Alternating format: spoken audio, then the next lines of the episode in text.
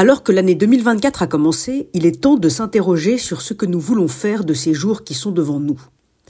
Comment allons-nous nous laisser transformer par les événements?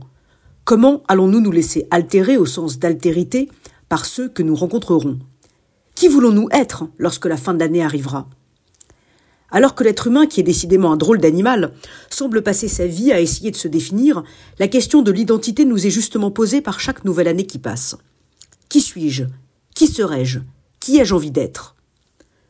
À chaque, rencontre que nous faisons, qu'il s'agisse de rencontres professionnelles, ludiques, amicales, familiales ou encore associatives, nous sommes invités à nous présenter, à dire qui l'on est ou à rappeler où nous en sommes.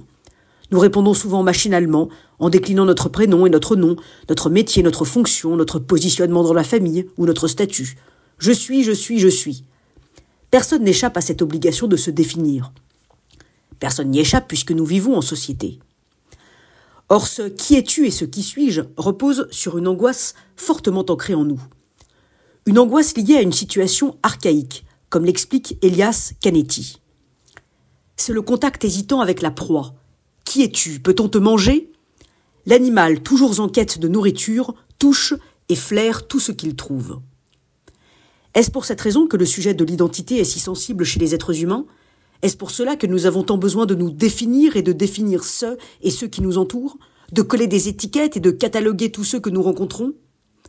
Même Dieu n'échappe pas à ce devoir de se définir, puisque lorsqu'il discute avec Moïse, ce dernier lui demande son nom. La réponse de Dieu est énigmatique Je serai ce que je serai. Cela ne semble pas intéresser Dieu de dire qui il est. Il préfère se définir par ce qu'il sera, c'est-à-dire se laisser cette liberté de la métamorphose. Nous qui avons tellement tendance à nous définir par rapport au passé ou par rapport au présent. Nous qui avons tellement tendance à nous enfermer dans des identités cristallisantes pour nous rassurer. Ne devrions-nous pas nous inspirer de cette manière de se définir? Peu importe qui nous sommes aujourd'hui, ce qui compte, c'est qui nous serons demain. Et plus encore, ce qui compte, c'est ce que nos actes feront de nous demain.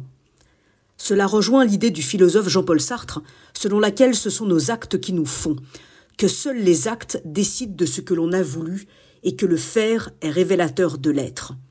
En faisant, on se fait.